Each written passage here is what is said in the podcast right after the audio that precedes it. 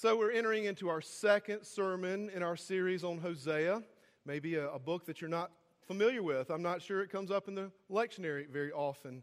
But Tyler gave us an introduction last week from chapter 1. And we understand that Hosea was a prophet, right? One of the minor prophets. And uh, he is also called to marry a woman who is a prostitute. He's called to do the unthinkable, to marry a harlot filthy, dirty, soiled, an unfaithful woman who will be unfaithful to him. Only one of his children would actually belong to him. And what's worse is her name. Remember her name? Gomer. Gomer. Go out and marry Gomer. That's a good start to a relationship. She's going to be unfaithful to you as long as you shall live, but that's okay. So, why would he be asked to marry Gomer? Well, consider this Consider yourself as the prophet. You're a preacher, a prophet, a theologian. People pat you on the back after the sermon and say, What a great word from God you had today. Well, imagine if you just didn't have the right word, but imagine if that word came alive to you. Imagine that your prophecy is seen played out before your very eyes. Then it becomes a heartfelt message, right? I think that's what God is doing for Hosea. God is allowing Hosea to feel Israel's covenant betrayal in the same way that he feels betrayed by Israel. It's a strong message. What does it look like when we sin from God's perspective? And I think that's the message for us today. Um, when we break covenant with our Lord and our God, what does that look like? Well, here's what it looks like from Hosea's perspective Go out, Hosea, and marry Gomer. Marry the town prostitute. Become the laughing stock of the nation. Become thoroughly jilted by her, utterly humiliated by her. Love her. Love her with such covenant faithfulness and watch her go after other lovers. Have your heart broken, Hosea, time and time and time again by this woman, and then you'll understand. Then you'll see sin from my perspective. Then you can preach and then you can prophesy from the heart. Tim Keller described it like this He said, It's, it's like a young child, a young girl who's growing up on a remote island. She's never had sugar in her life, but her parents remember having sugar at one time. So they end up describing sugar to this young girl. It's this granular white substance. You put it in your mouth and it just bursts forth in sweetness and flavor. And when she's 15, she can describe sugar. But then one day they drop supplies at this remote island. And for the first time, she tastes sugar for herself. It goes from an intellectual knowledge of sugar to an absolute personal experience with sugar itself. Hosea is allowed to taste not the sweetness of sugar, but the bitterness of covenant unfaithfulness. Just as Gomer was unfaithful to Hosea, the people of God were unfaithful to God. Just as they had pursued other lovers, Gomer had, so the people of Israel had pursued other gods. We get to see it from God's perspective. And now in chapter 2, I want you to see the unexpected outcome and how our, God reacts to uh, his unfaithful partner. So if you'll turn to chapter 2, verses 14 to 20, we see the unlikely response that is totally unexpected. Because what we get in chapter 2 is one of the most tender, beautiful love songs in the entire Bible. It's a love song sung by God to his unfaithful spouse. Can you imagine such a thing? And I want you to hear it today for yourself. Because sometimes we think Old Testament prophet, land far, far away, time long, long ago that really doesn't apply to me in my life where I am right now. But it does. It does. You know, Paul says if we're believers in Jesus Christ, we're grafted onto the stump of Jesse, the root of Israel. And through that Jewish Messiah, we become honorary Jews. So all the pro- promises of the Old Testament are ours as well. So what you're going to read today is a promise not for a people long ago, but it's for you and for me. I want you to hear the song that God sings to his beloved as he woos her back in three different ways. First of all, look at verse 14. He allures her. It says, Therefore, behold, I will allure her and bring her into the wilderness and speak tenderly to her. I mean, what are you doing, God? She's unfaithful to you. She's broken your covenant promises. And you're going to entice her, lure her, seduce her back into your heart? Remember, in the Old Testament, he could have publicly humiliated her. He could have had her stoned and put to death. He could have divorced her. But here, God is singing a love song to her. He loves her that much. Instead of divorcing her, he sings to her. People oftentimes say that well, the Old Testament doesn't have grace and mercy and love in it. Friends, you won't find more grace and mercy and love than what you see in chapter 2 today. But the point being is that, that God doesn't want us to return out of fear or threat or judgment. God wants us to come back to Him because of His beauty, because of His faithfulness, because of His holiness, because of His alluring goodness to His people. My friends, we're all kind of like Gomer, aren't we? I'll admit it. There have been times in my life where I have chosen a paramour and exchanged that paramour for the beauty of a relationship with a loving God. There are times when I've allowed things to overwhelm me and become idols in my life, and I've shoved God to the periphery. That's what we're talking about. We're all Gomer in some way. What is it for you? Worldly ambition?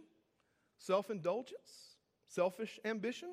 The pursuit of a career or some sort of sexual pleasure to fulfill that hole in your heart? I mean, even something as godly as child rearing can become idolatrous when those children become the center of your existence, when they're allowed to push God to the, the periphery of your life. Whatever is at the center, that's your idol. But here's the message God has not cast us off, even when we play Gomer. His promises is to take us into the wilderness. Read that again. Why? Because he wants alone time with us. He loves us that much. Scripture, Bible study, prayer. Why? So that he can speak tenderly to us, it says in that verse.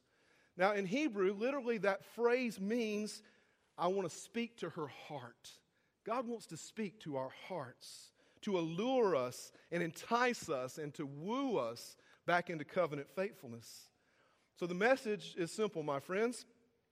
There is no one here today that has walked far enough from God that God doesn't want to speak a tender word into your heart and to woo you back into his love.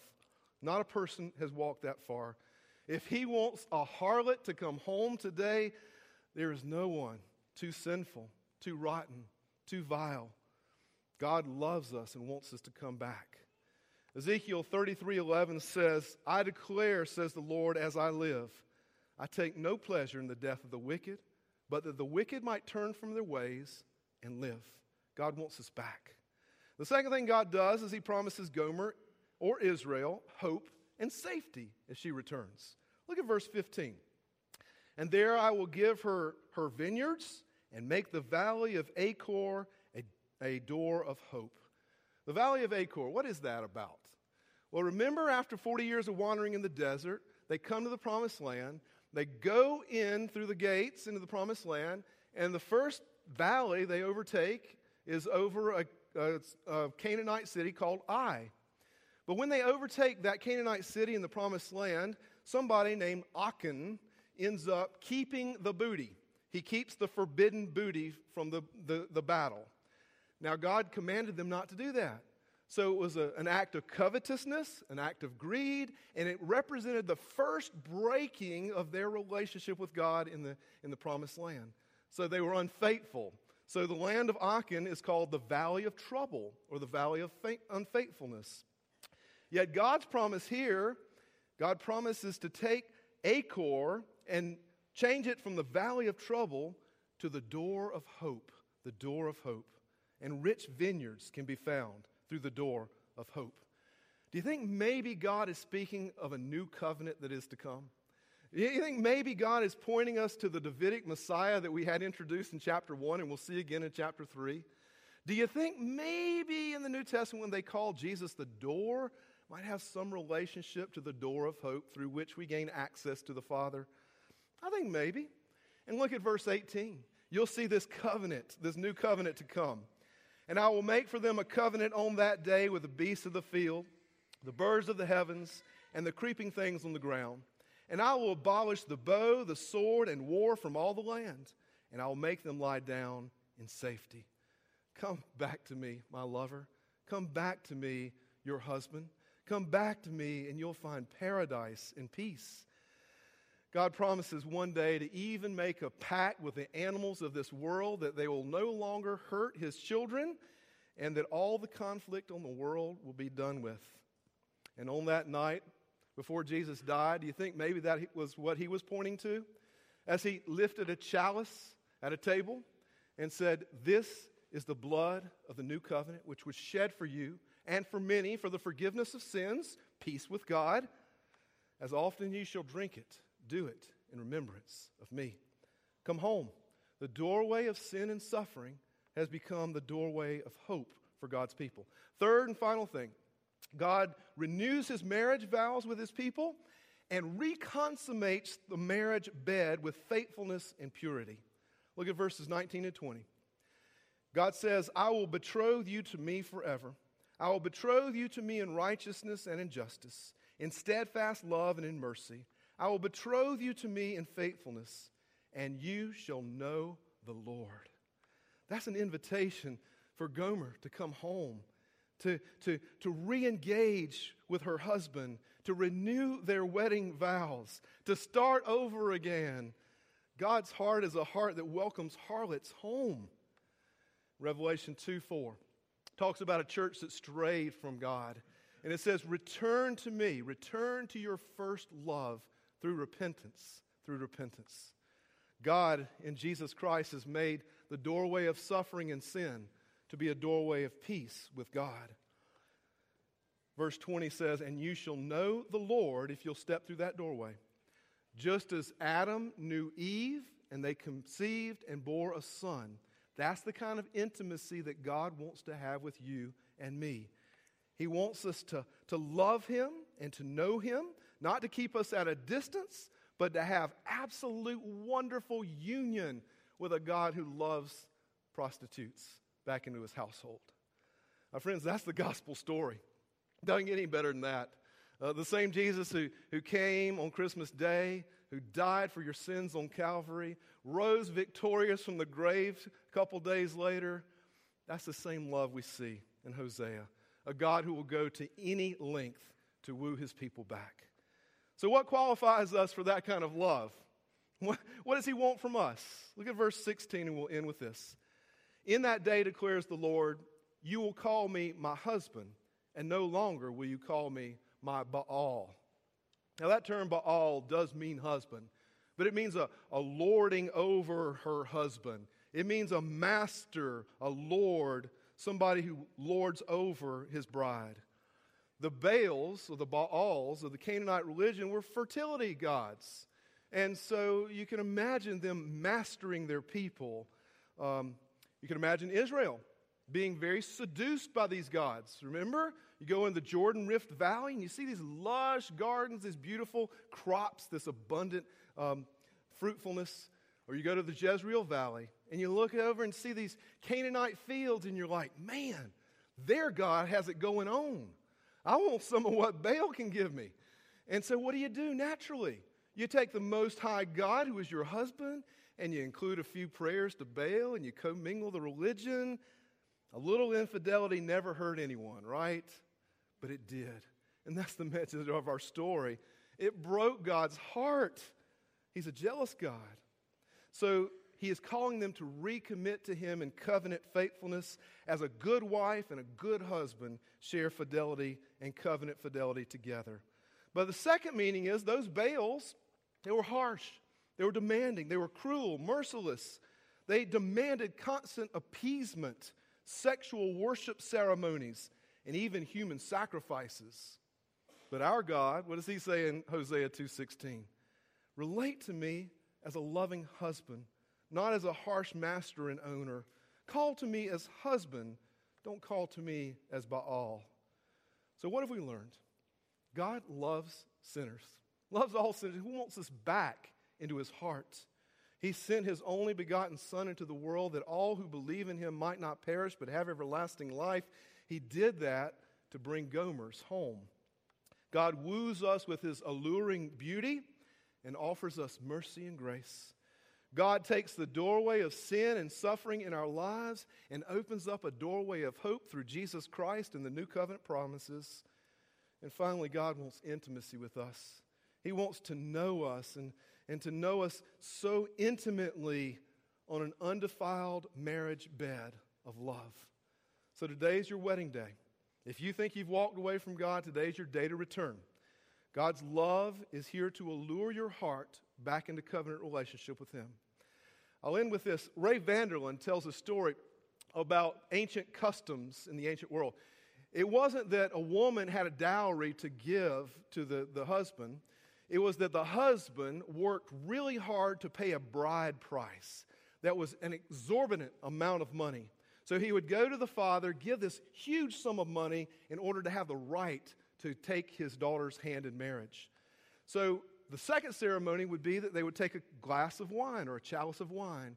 And the, the man would drink from the chalice and pledge his covenant fidelity to this woman as long as they both shall live. And even at that late date, she had an opportunity to veto the whole deal. She could push the cup away and say, I don't love you in that way. I'm not going to marry you. And that was her right. Or she could take the chalice and receive it and drink heartily from it and express her love, her union, her covenant fidelity with her future husband. I want you to think about that when you come to communion today. When you take the chalice of wine that is representative of Christ's bride price that he paid for his bride, the church, when you take that and drink it, uh, you're saying, I want to be faithful in a covenant relationship with you as long as I live, Lord. You are my husband. I call you not Baal, I call you husband, and I receive you again today. What a great and awesome God we serve. To him be the glory who is Father, Son, and Holy Spirit